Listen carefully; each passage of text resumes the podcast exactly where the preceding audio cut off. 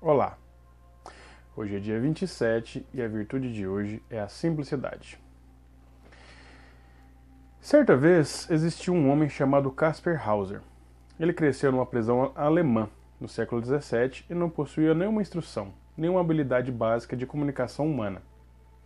Libertado aos 30 anos de idade, ele foi deixado no meio da praça de uma pequena cidade com uma carta escrita pelo carcereiro da prisão e ali abandonado.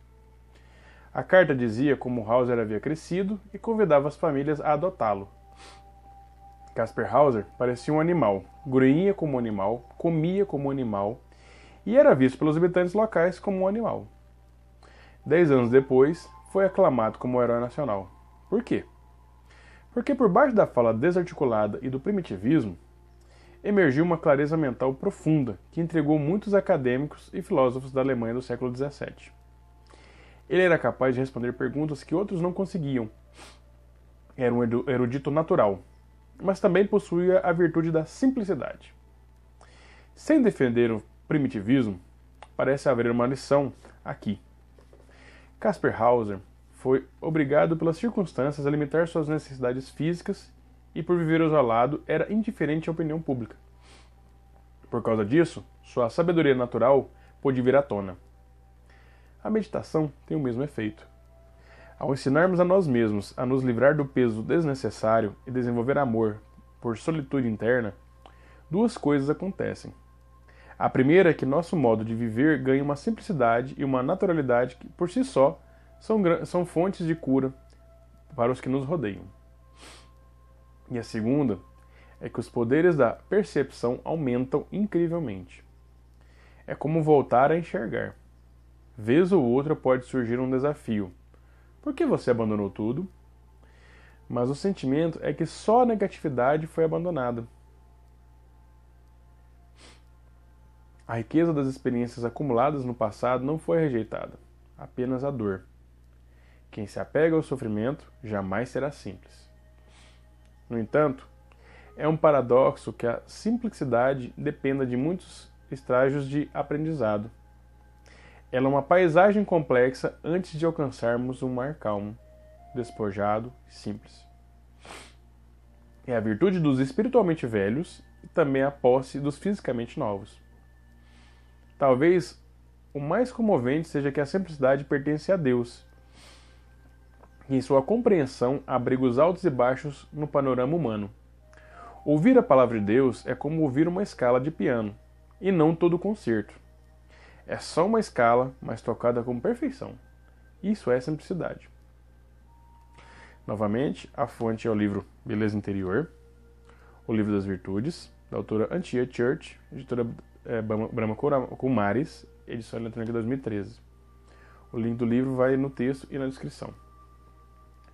No vídeo. Sinônimos de simplicidade.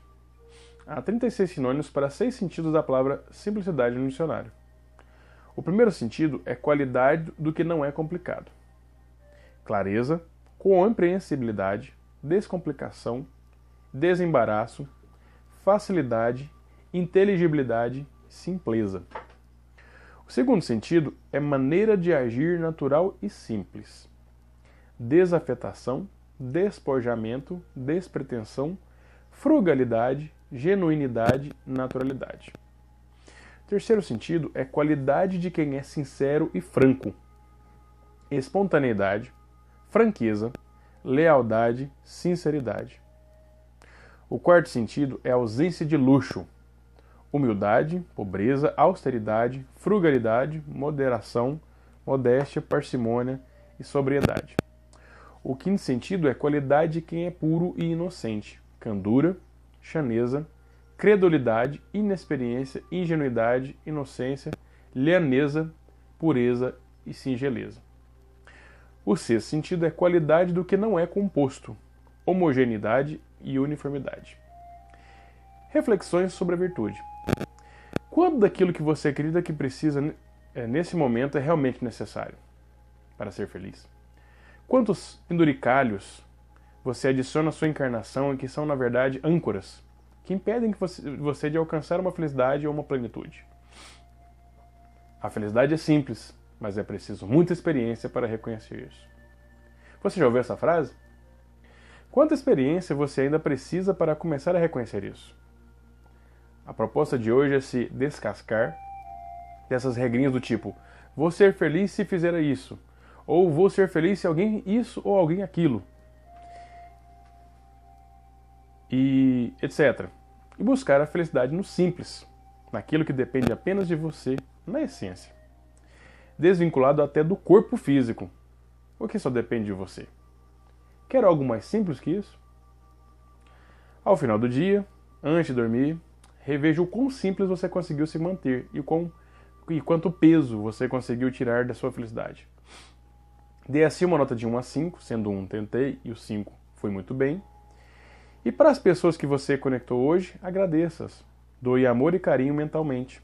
Que você tenha um ótimo dia e realize muito bem esse exercício. Ah, quem ficou curioso sobre a história do Casper Hauser, há um filme antigo no YouTube contando. O link vai na descrição e no texto. A centelha divina que habita em mim agradece a centelha divina que habita em você.